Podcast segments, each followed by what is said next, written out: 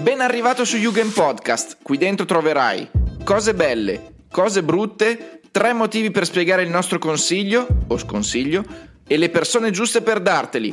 Io sono Claudio Garioni e Jugend è un termine intraducibile che indica la meraviglia che lascia senza parole davanti alla bellezza. Iniziamo subito. All'improvviso a Marie sembra che sia cambiata stagione. Fa molto più freddo. Le persone attorno a lei indossano abiti antichi, parlano un francese arcano. E chi è quella donna che stanno portando sul rogo per darle fuoco? Ma certo, Giovanna d'Arco. A Marie non resta altro da fare che scattare una foto col cellulare, altrimenti chi le crederà? Nel frattempo a Boston i cittadini avvertono le scosse di un terremoto che non c'è mai stato. C'è gente che viene ferita nel corpo da cose che accadono solo nella propria testa. Le visioni si moltiplicano. C'è forse un virus? Nel caso avrebbe contagiato anche la Presidente degli Stati Uniti d'America. Appare una scritta in varie parti del pianeta. Stiamo diventando. Cosa vuol dire? Perché la gente ha iniziato a suicidarsi? Cosa c'entra tutto questo con la fine del mondo profetizzata nel libro di John Astor? Lo psichiatra cognitivo John Macbeth entra nella squadra di esperti che cercherà di rispondere a queste domande. È la trama di Prima dell'Apocalisse, romanzo scritto da un ex poliziotto scozzese sotto lo pseudonimo di Christopher Gold. Ritmo veloce, susseguirsi di personaggi e location diverse, un mix di thriller e fantascienza, il confronto fra fede e scienza, i dubbi sulla percezione dei sensi e la dose giusta di fisica quantistica per farci sentire intelligenti senza strafare. Benvenuti a Jugend 41, l'episodio con lo scrittore preferito di Casa Garioni, l'elaborazione del lutto di un robot, un salto a canestro nell'NBA degli anni 80 e uno nella campagna inglese alla fine dell'Ottocento. Quando ho creato Jugend Podcast ho pensato subito che quello di cui stiamo per parlare sarebbe stato uno dei primi consigli da dare.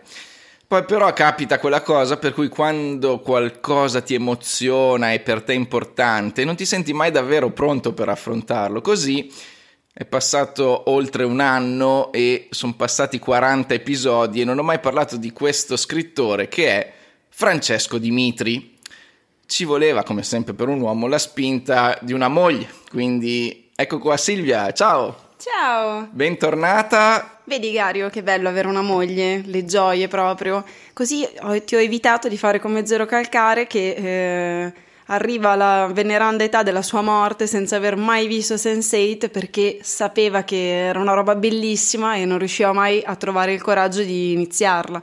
E invece, grazie a me, eccoci qua a parlare di Dimitri parliamo di una delle cose che ci stanno più a cuore, lo possiamo dire? Certo, lo possiamo dire. Del resto ci siamo conosciuti con questo libro, no? Effettivamente uno dei miei primi regali è stato questo libro che è La ragazza dei miei sogni che è un libro che io ho letto nonostante il titolo, perché in questo all'apparenza sembrerebbe un, uh, un harmony sì. questo titolo, e invece e sapevo pensa, che saremmo letto. andati in altre direzioni. L'ho letto nonostante fosse una storia d'amore. esatto, perché Silvia non ama tanto leggere, almeno all'epoca, non so adesso se ha cambiato gusti, no. non ne parliamo più, ma all'epoca non amava troppo le storie d'amore, ma questa possiamo dire che è una storia d'amore o non è una storia d'amore? Vabbè, questa è una storia d'amore come sottofondo, direi. Perché Francesco Dimitri è sostanzialmente un eh, totem del fantasy, ma diresti fantasy? Perché io non lo chiamerei esattamente fantasy, cioè il fantasy secondo me è più Narnia, no? È più Sì, sì, sì. Diciamo diversi. horror allora? No, no, no, è una cosa ancora meglio secondo me. Diciamo mystery? Perché mystery? Perché c'è sempre un po' di mistero, un po' di... eh. Vabbè, insomma, eh, è un... No, ma dobbiamo di... definirlo, devono capire. Perfetto, diciamo cosa... che Francesco Dimitri è un ottimo scrittore italiano. Ok, questo sicuramente, ma devi dargli il genere. O perché... meglio, scusami, perché anche questa ah, no, definizione non so se va bene, perché ormai è diventato uno scrittore inglese, visto che i libri li scrive prima in inglese e poi li traduce eh, in, prima italiano. Li in italiano. Prima li scriveva in italiano. E probabilmente li traducevano perché sono stupendi. Allora, diamo tre motivi no, per leggere motivi? i suoi romanzi. Non abbiamo dato niente ancora, non abbiamo detto di cosa parla, non abbiamo detto che scrittore è. Siamo... Esatto, lo faremo dando ah, i tre okay, motivi. Il primo motivo è Neil Gaiman.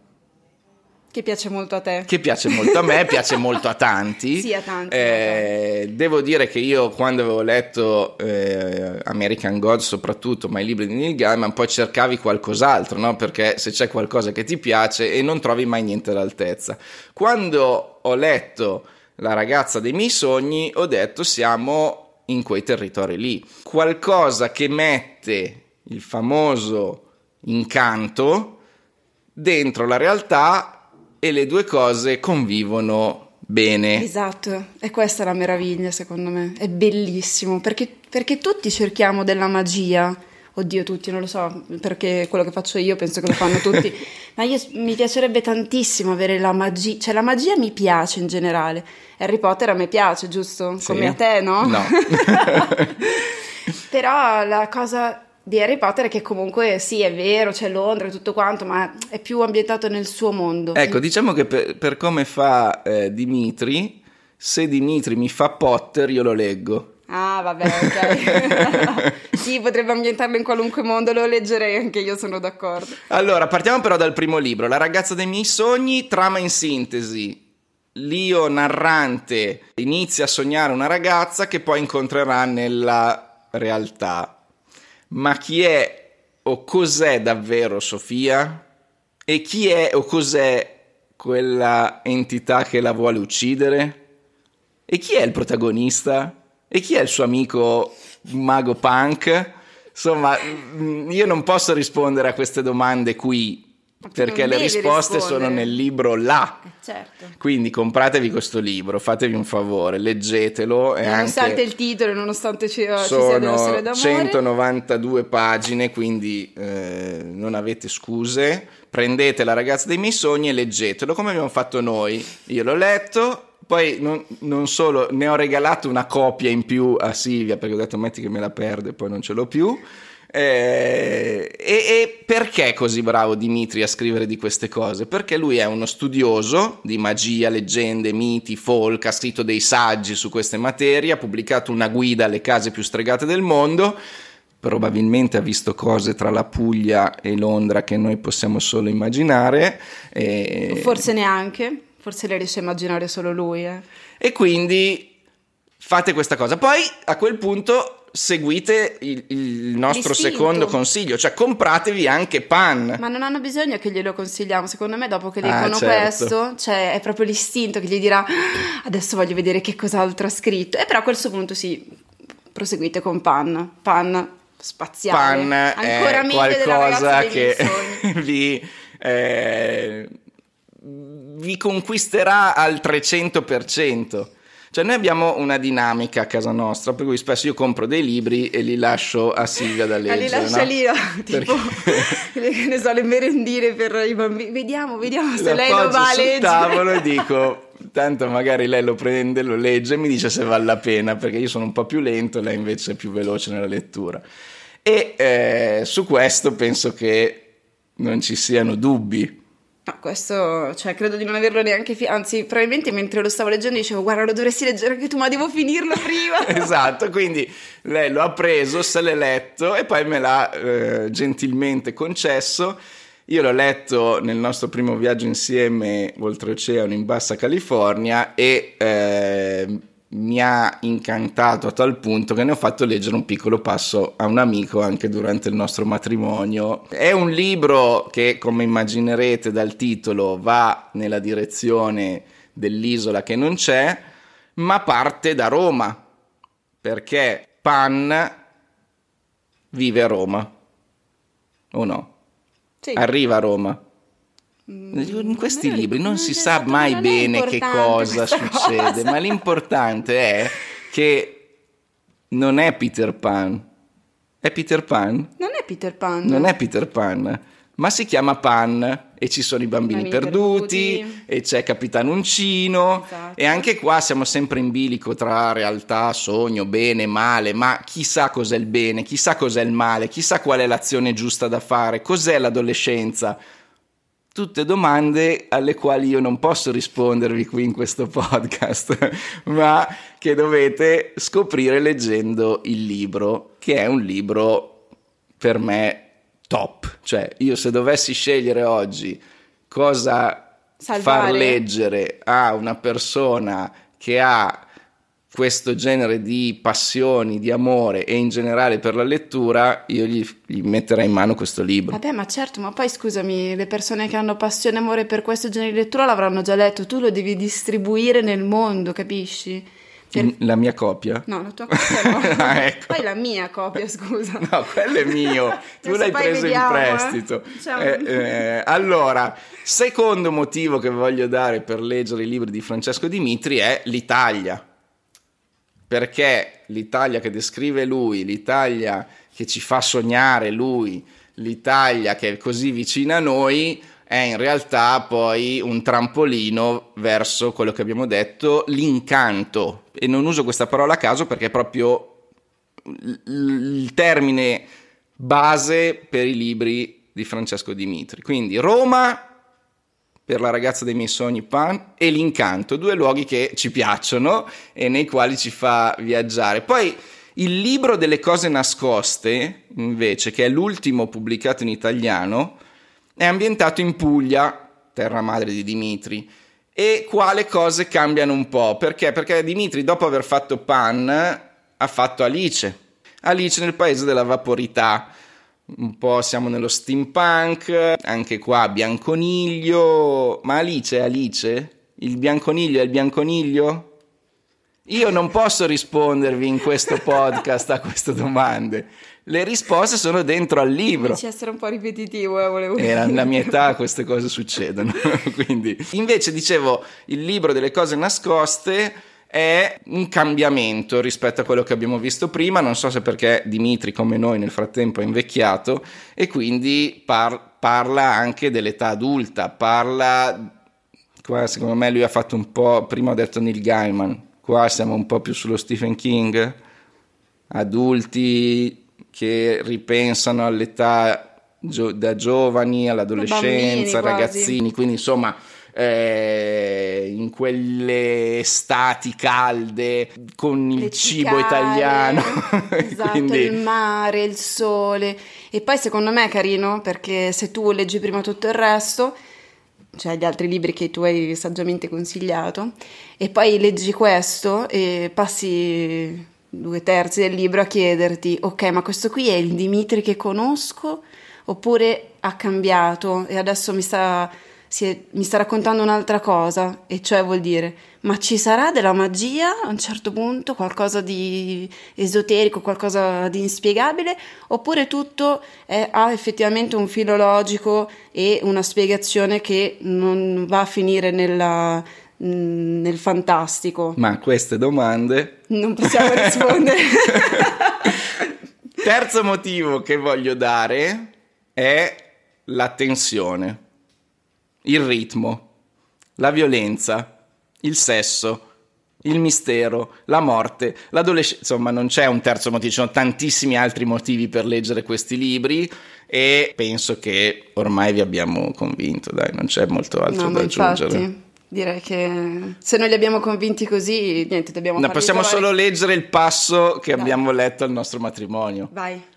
Non fare mai scelte in base alle tette. Vivi, combatti, muori per le cose in cui credi. Non ubriacarti più di una volta al mese. Cazzeggia un sacco, ama le diversità, sesso, nazione, gusti, partiti, religione, non contano niente. Ci sono solo le persone, i singoli individui. Perdona i tuoi nemici, ma solo dopo averli sconfitti. Sfrutta il futuro, puoi farci di tutto, ma soprattutto resta vicino a chi ti vuole bene.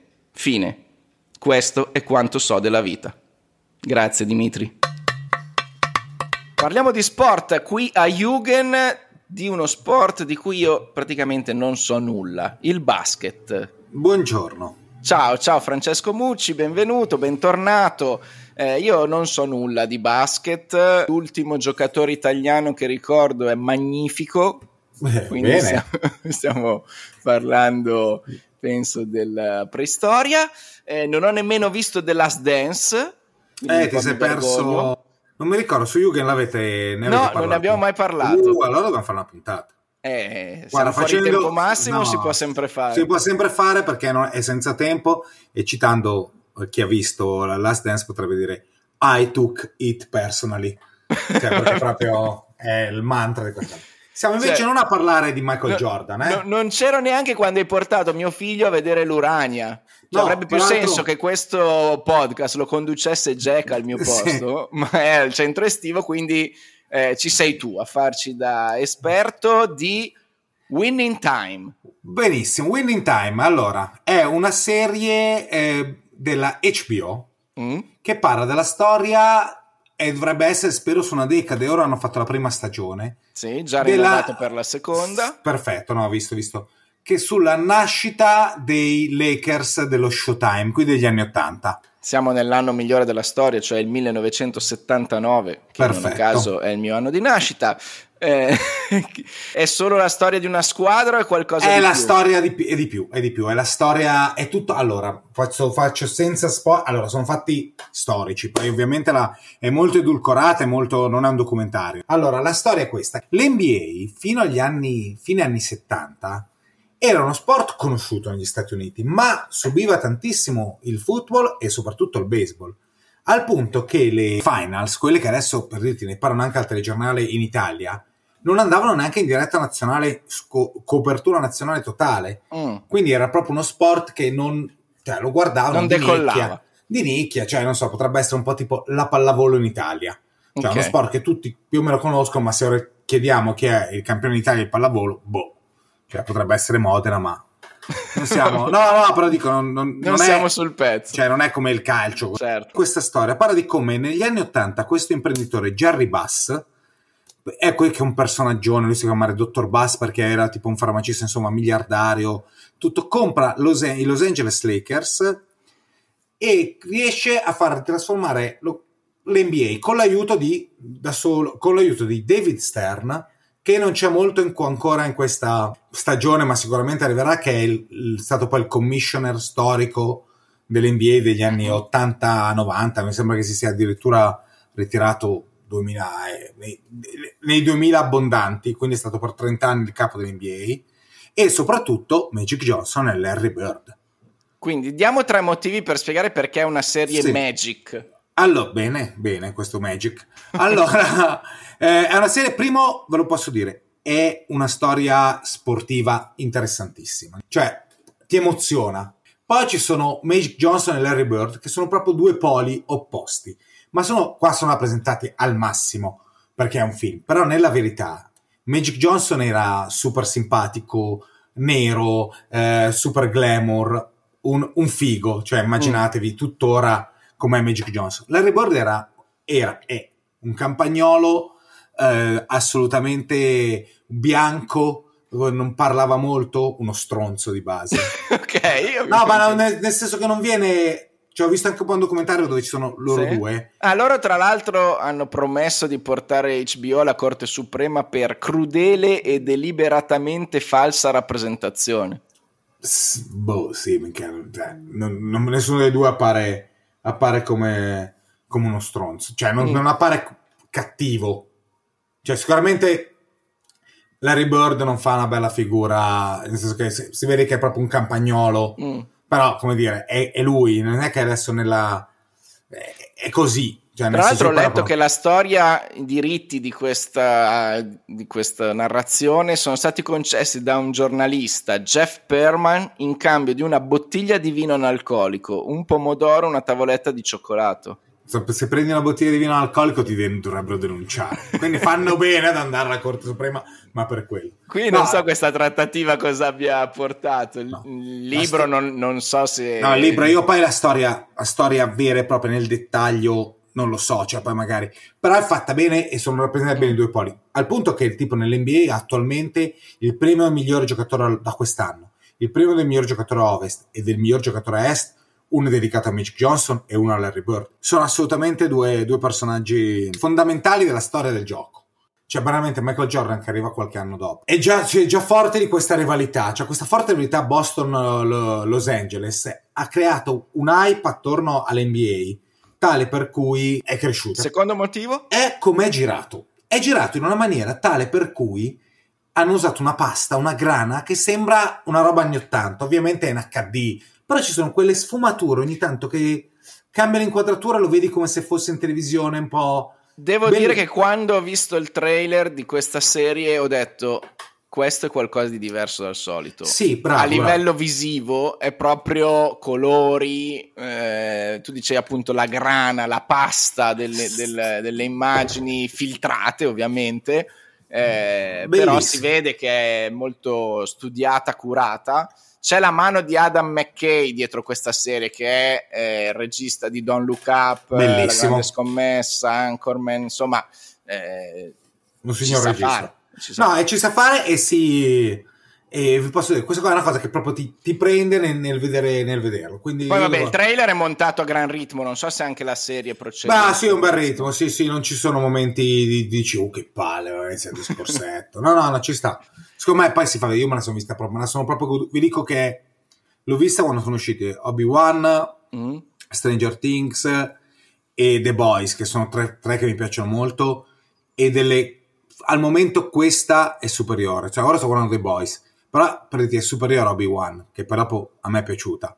Però come, come ritmo e intensità è proprio un altro. è bella. Sullo sfondamento della quarta parete, come ti poni? Visto che il mio collega amante dell'NBA mi ha detto: No, che fastidio, parlano allo spettatore. Ma pochissimo. A me, peraltro, a me è una cosa che concettualmente piace. Quindi, Mm. bellissimo. A me piace, poi non, non è esagerato. Cioè, non è che ogni due secondi si gira. Dice, ogni tanto dicono qualcosa, ma Vabbè. posso dire anche tra gli attori, Jerry Bass, quello che fa l'attore di Jerry Bass, è bravissimo. Ah, beh, certo, John C. Riley. Si è fatto miliardi di film Ha ed è fatto- una faccia che ogni volta che vedi dici: Dice, Ah, ah, è lui. lui! Bravissimo, guarda. Beh, ma il cast è pazzesco anche nelle seconde file. Ho visto che c'è Sally Field, Sally Field Adrian che fa la Brody. mamma, Adrian, Adrian Brody che fa... Cioè, Adrian Brody, per dirti, la rivalia fa il um, Pat Riley, che è, la- è l'allenatore, diciamo, quello Mm. che poi diventa l'allenatore storico, ed è bravissimo. Ci sono volti di community, I Met Your Mother, insomma. eh, E invece il terzo motivo è appunto posso- la somiglianza degli attori, è una di quelle cose che io Mm. apprezzo, cioè è vero che non è tale quale show, quindi non stiamo a fare i sosia, però sì. Quello che fa Larry Bird, quello che fa Magic Johnson, c'è Phil Knight della, della Nike che poi vai a guardare, cioè oltre alla somiglianza è proprio i costumi, sei proprio negli anni, nella Hollywood degli anni Ottanta, cioè manca solo che devi pippare lì mentre guardi, però è bellissimo, è fatto proprio bene, cioè ci sono lo sfondo, le, quelle macchine, cioè insomma non è, è lasciato serie al caso. È, run and gun. Ho letto che la, la- la tecnica dei Lakers era run and gun, cioè portare tutta la velocità. eh, sì, è una serie run and gun, nel senso che c'è una dietro, uno dietro l'altro le cose succedono. Poi mi sono preso bene, ho visto dei filmati dove fanno vedere la premiazione dei Lakers, perché alla fine, spoiler, vincono. No! Chi l'avrebbe mai detto? Vincono i Lakers! Questa non ce l'aspettavamo. E visto la premiazione è fatta identica. Quindi sono anche proprio quelle ricostruzioni fatte bene, alcune cose proprio quelle parole. C'è un momento alla premiazione dell'MVP o qualcosa, o comunque, che c'è una frase detta realmente da un imprenditore, da un proprietario di una franchigia, di un razzismo incredibile, e lì, sfondamento della quarta parete, viene fuori scritto questa frase è stata detta veramente. Mm. Volevo dire poi un motivo extra Sì?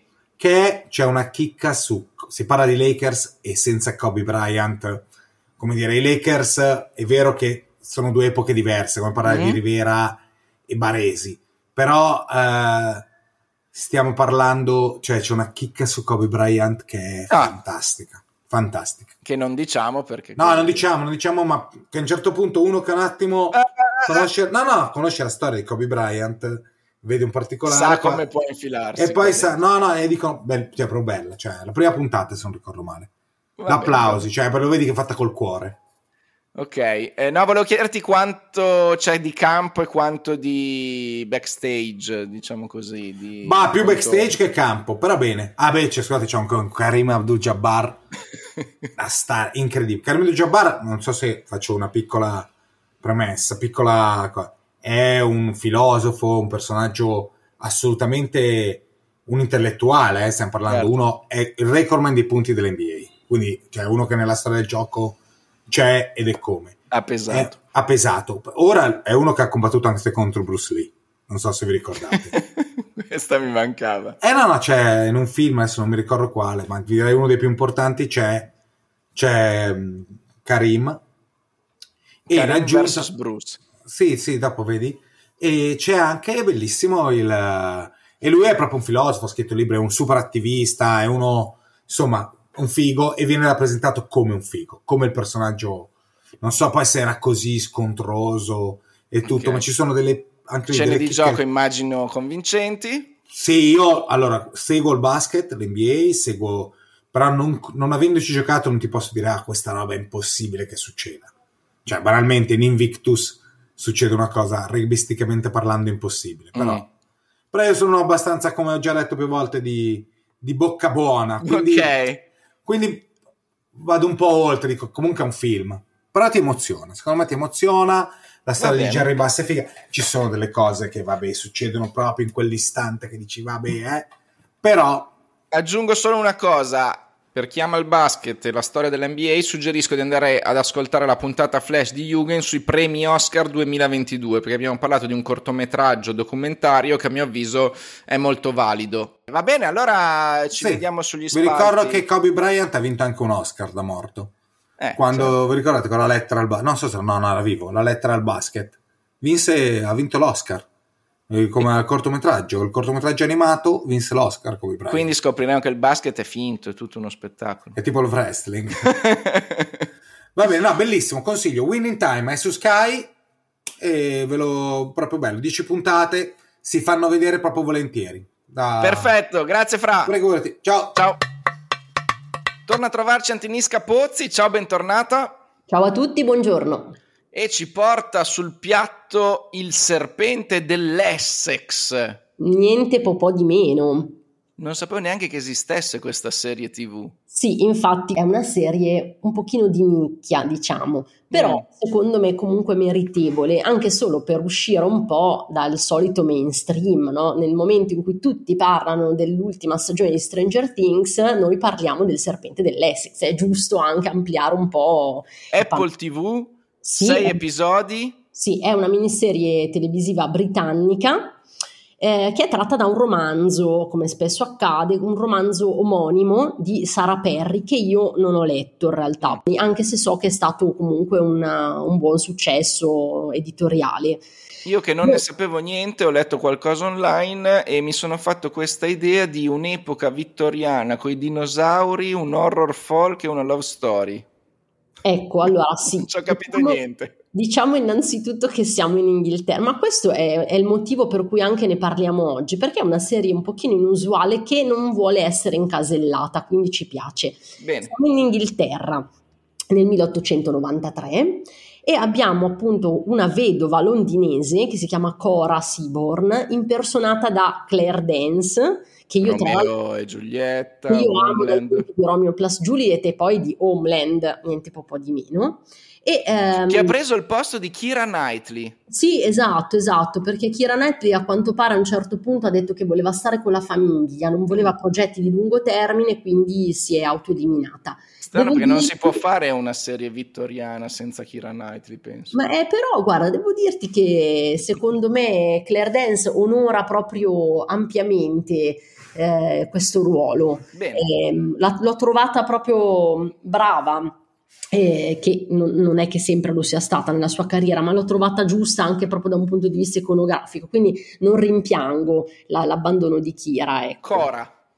Cora eh, si trasferisce nell'Essex alla ricerca di un serpente mitologico, no? ehm, tutto inizia appunto, come, come, dicevi tu e come è stato detto da qualcuno, come un horror folk in costume.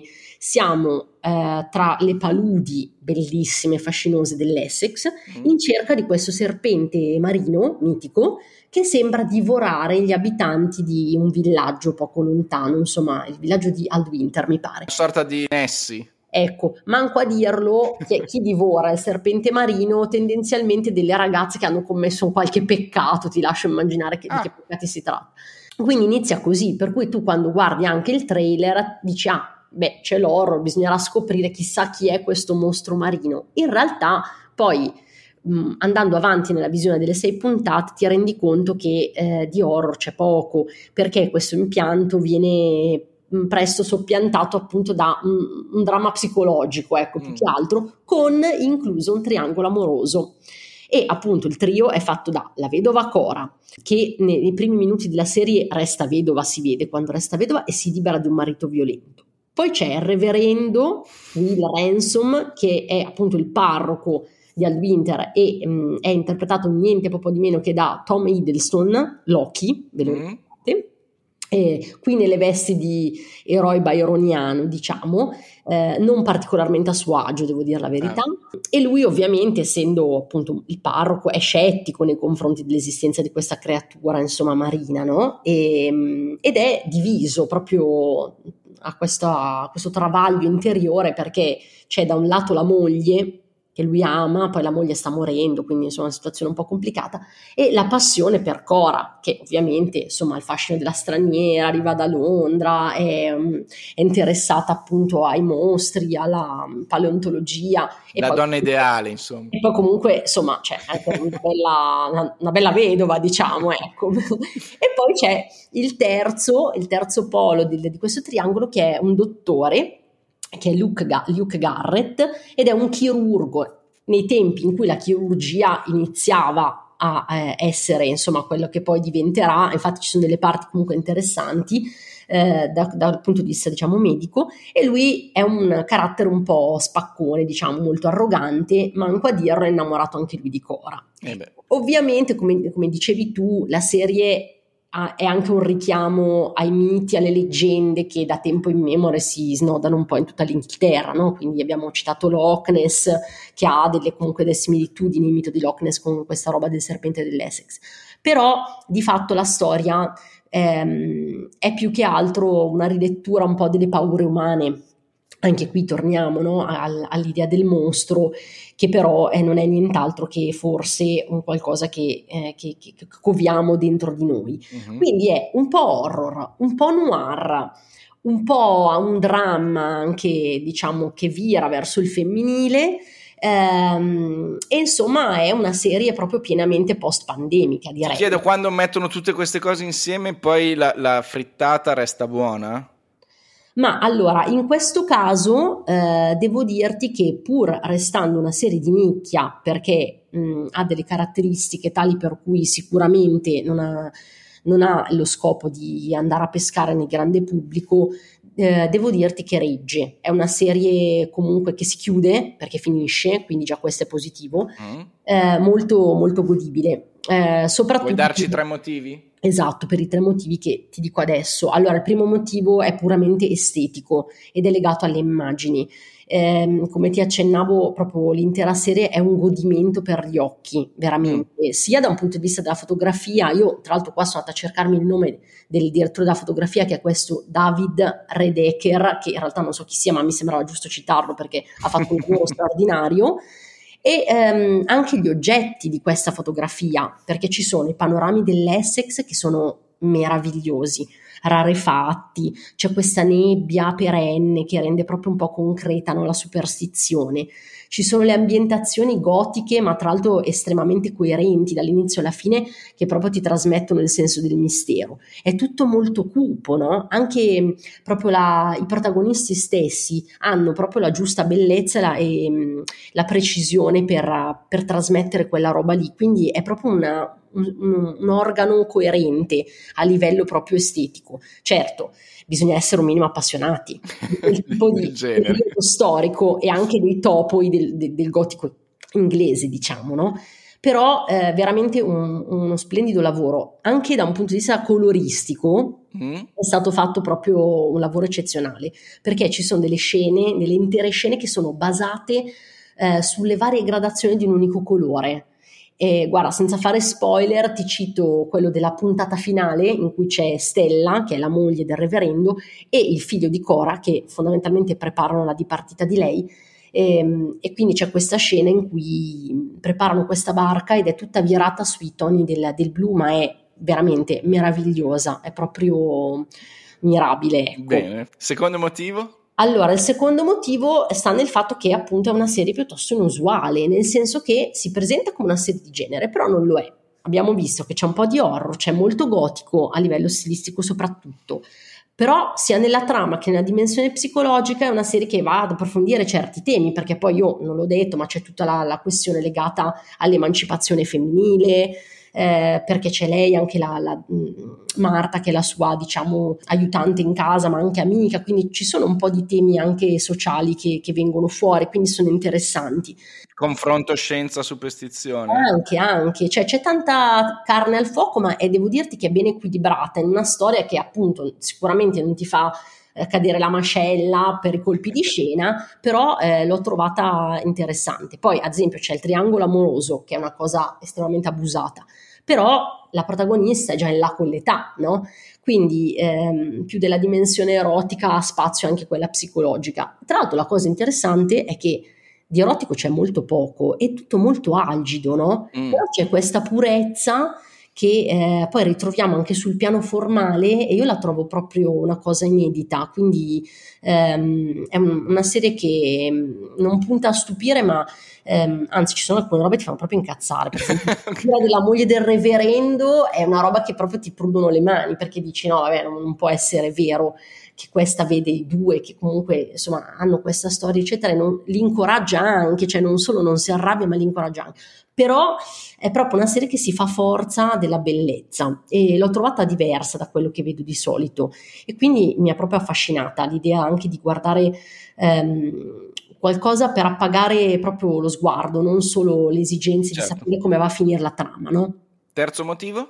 Ecco, il terzo motivo ti sembrerà una facezia, però io sto già cercando una sarta perché i costumi, in particolare i cappotti, i cappotti di Cora Seaborn sono una roba veramente che lì sì mi è caduta la mascella e eh, concorrono nettamente alla riuscita del prodotto e sono veramente meravigliosi. Cioè, ci sarà voglio... uno shop online con... Non lo so, voglio un cappotto così, cioè ti giuro, è proprio una cosa, io, io poi non sono una fashion victim assolutamente, ma sono rimasta veramente folgorata. Sarà che poi il gotico è un po' il mio, però no. Mh, cioè tu vuoi un cappotto per uscire di casa vestita così? Tra l'altro, infatti, se mi presento nella metro gialla a Milano con un cappotto così, secondo me chiamano la polizia dopo 5 minuti.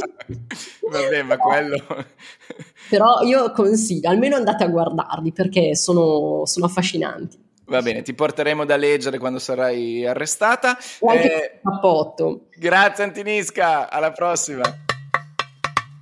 Qui è Jungen Federico Pani che di solito ci porta in biblioteca, stavolta invece andiamo con lui al cinema. Al cinema ragazzi, al cinema. Ma in ogni caso sempre con qualcosa che possa essere impegnativo per noi, perché di divertirci con Pani proprio non no, ci non va. È vero, no. Non ci va. non dire così, non dire così. Ho consigliato perché, perché bellissimi. dico così? Perché tu ci consigli un film di un regista del quale io ho visto la l'opera prima. L'opera prima. E, e devo dire che è stato un po' un, un, Everest, ma di questo ne parleremo magari dopo. Parliamo di quello che vuoi raccontarci tu, cioè After Young diretto dal sudcoreano? Kogonada, sì, sudcoreano cosiddetto, così chiamato Kogonada. After Kogonada Young. Che eh, si presenta come critico cinematografico, ha fatto dei saggi e poi insomma ha messo mano alla cinepresa e eh, ha prodotto Columbus che io ho visto e After Young Questo che tu capolavoro. Capolavoro. 96 minuti di fantascienza. Bellissimo. No, Percepita la Però... durata in realtà è di 7 ore come Columbus. Circa, o... direi 6 ore e un quarto. no, scherzi a parte, spieghiamo cos'è After Young. Sì, no, ma a parte questo, io, io sono qui a promuovere After Young eh, perché ehm, Jürgen è ehm, inondato da puntate sugli Avengers e i supereroi. Mm. Allora dobbiamo bilanciare, dobbiamo bilanciare. Io mi schiero con Scorsese che ha detto che quelli non sono veri film, non so se è presente. Bene, allora grazie, finiamo qua la nostra conversazione. Subito, l'orticaria a tutti sta venendo con questo discorso. E poi gli hanno fatto anche il Joker che è tutto un omaggio a Scorsese. Ma lui Adesso si vocifera che il sequel di Joker sia un musical, un musical, con Lady Gaga nella parte di Harley Quinn. Eh? Non mi avranno, non mi avranno. Ti ha avuto no, invece comunque si scherza. Young. Sì, After Young, film di fantascienza, seconda opera di, mh, di questo Kogonada, che è, un, uno, uh, è uno pseudonimo praticamente.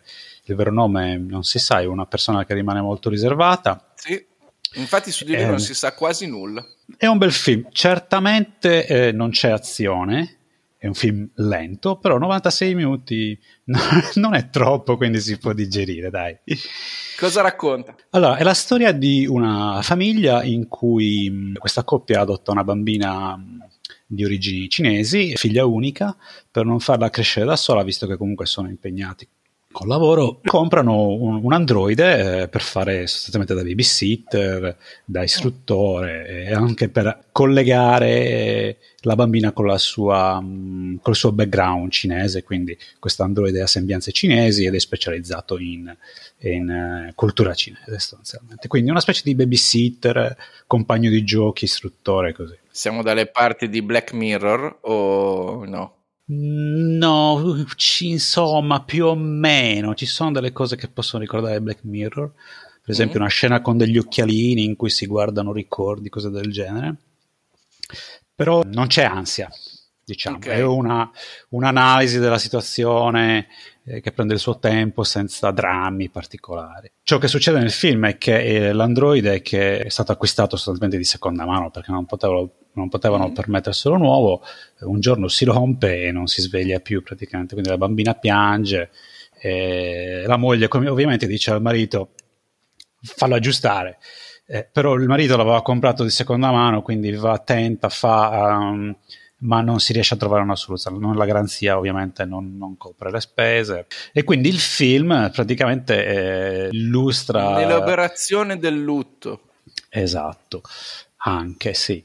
Quindi lui tenta di salvare il robot in qualche modo senza molto successo e, e, il film va attraverso questi pochi giorni in cui la famiglia deve affrontare un, una sorta di lutto effettivamente. Adesso io ti odio perché il mio umore è già tristissimo. Si chiama Young questo... Sì, Young è il nome del robot che viene ufficialmente chiamato Te- Tecnosapien. Già, già, mi manca, già mi manca. No, ma lui è bravissimo. Era bravissimo. Il film, e poi è morto. È morto, non si è più svegliato. Praticamente il film eh, tratta uh, sostanzialmente della, del tema della coscienza di sé, perché mm. poi si va um, un po' ad analizzare il passato del robot e quindi come in tutti i film in cui ci sono dei robot, alla fine degli androidi, eh, si parla di memoria, no? E della coscienza di sé, cioè dell'idea che il robot ha di se stesso, poi automaticamente dell'identità. In tutti i film di ro- robot che guardi tu si parla della memoria, perché in quelli che guardano mm. le persone normali si guardano robot che picchiano o, o, sparano o fanno cose più divertenti. Quelli che a Scorsese non piacciono, quel, quel filmacci là.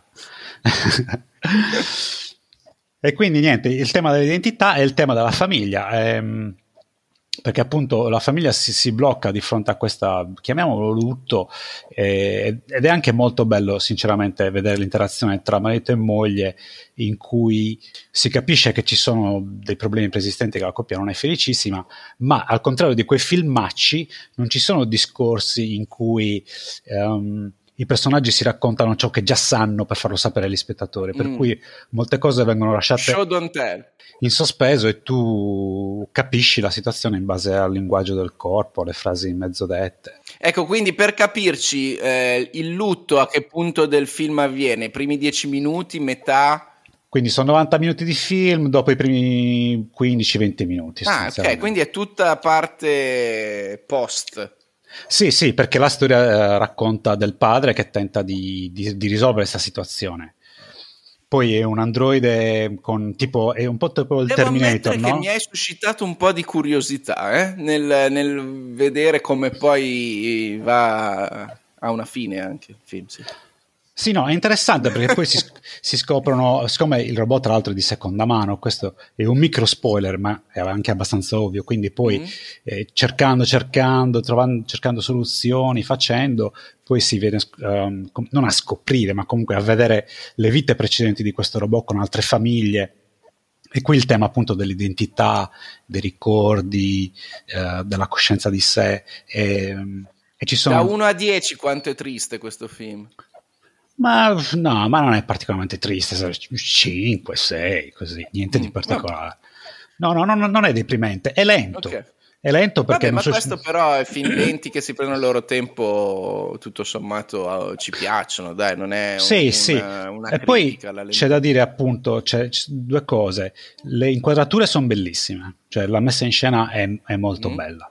Le inquadrature sono veramente belle. Sono, è quel tipo di film in cui le inquadrature sono fisse e i personaggi hanno tutto il tempo di andare, eh, di, di- di, eh, svolgere i dialoghi, di muoversi nel- negli ambienti. È presente. E questo posso Però- confermare che è una cosa che a Kogonada piace, perché Eh. Columbus è sostanzialmente gente che parla Fotografie ferme.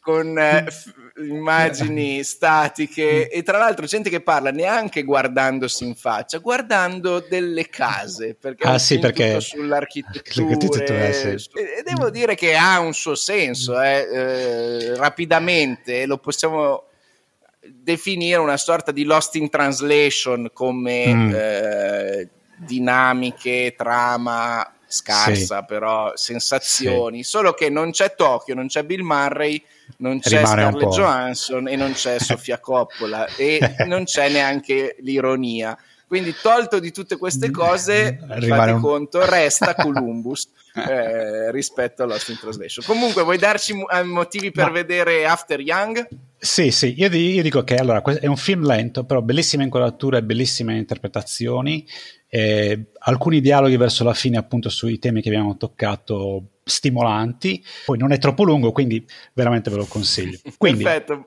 tre, tre motivi. Ah, non erano questi, ne sono No, altri questo, tre. questo è un, è un recap. Primo motivo, come ho accennato prima, perché dopo le scorpacciate che vi fate voi dei supereroi, eh, ci vuole ogni tanto un film no? che ti faccia apprezzare le immagini lenti, ti dà il tempo di leggere il body language, di immergerti nell'atmosfera, un un taglio col- con la quello che ci propone eh, i mass media Una frenata, una tutti i frenata, giorni, una diciamo frenata. Ci sta. Mm. Quanto lens flare c'è in questo film? Perché alcuni leggevo su internet criticavano il fatto che persino nella locandina c'è il lens flare, cioè quel riflesso del Ah. sole nella... Ma- no, no, no, non l'ho notato particolarmente, no? non, saprei dire. Bene, sì, eh, c'è la locandina davanti, sì, sì, c'è il coso, sì, sì. Effettivamente potrebbe, sì. Que- Quelle immagini, quelle in controsole, sì, piace, piace. Allora, secondo punto, per vedere la scena della co- coreografia iniziale. La scena della coreografia iniziale coi titoli, coi titoli iniziali è una figata ed è abbastanza di- di- come disconnessa dal resto del film. C'è la famiglia che gioca. Presente quando giochi con la, con la Wii della PlayStation, Sì. no, Nintendo? Un, un gioco simile, si mette tutta la famiglia di fronte allo schermo della TV e fanno sta coreografia ballata e giocano contro altre famiglie. Quindi vedi sta sequenza, questo montaggio di famiglie che si sfidano eh, in, que- in questa danza moderna. tipo Just Dance. Es- esatto, è, molto, è una figata quella scena, è bella. Va bene, quindi potete vedere anche solo quella o... Poi, no, poi c'è anche la scena eh, in cui entrano nella memoria del, del- del robot e è una bella E visuale. non spoileriamo, va bene, ok. Poi, terzo motivo? per farsi quelle domande e ragionare su un futuro che non è troppo lontano da noi, no? E questo film ti, ti fa pensare, in proposito ti fa mettere queste domande. Qualcuno ha fatto un parallelo tra appunto l'avventura di questo robot che si rompe con il nostro cellulare che si rompe e la nostra reazione quando siamo senza. Più o Mm. meno. Più o meno ci sta, no? Che ti vai in crisi, non sai come affrontare la Sì, giornata, sì, no? sì, frustrazione. Sono temi che fanno pensare e, ripeto, non è troppo lungo ed è una... ne vale Su questo pena. abbiamo su. insistito, insomma, 96 minuti. Sì, perché... Se vi piace Kogonada, sappiate che ha diretto anche alcuni episodi della serie Pacinco che trovate eh, su Apple TV. Sì. Ah, E e ha preso quindi- 88% di voti positivi su Rotten Tomatoes, quindi non sono l'unico a cui piace questo film.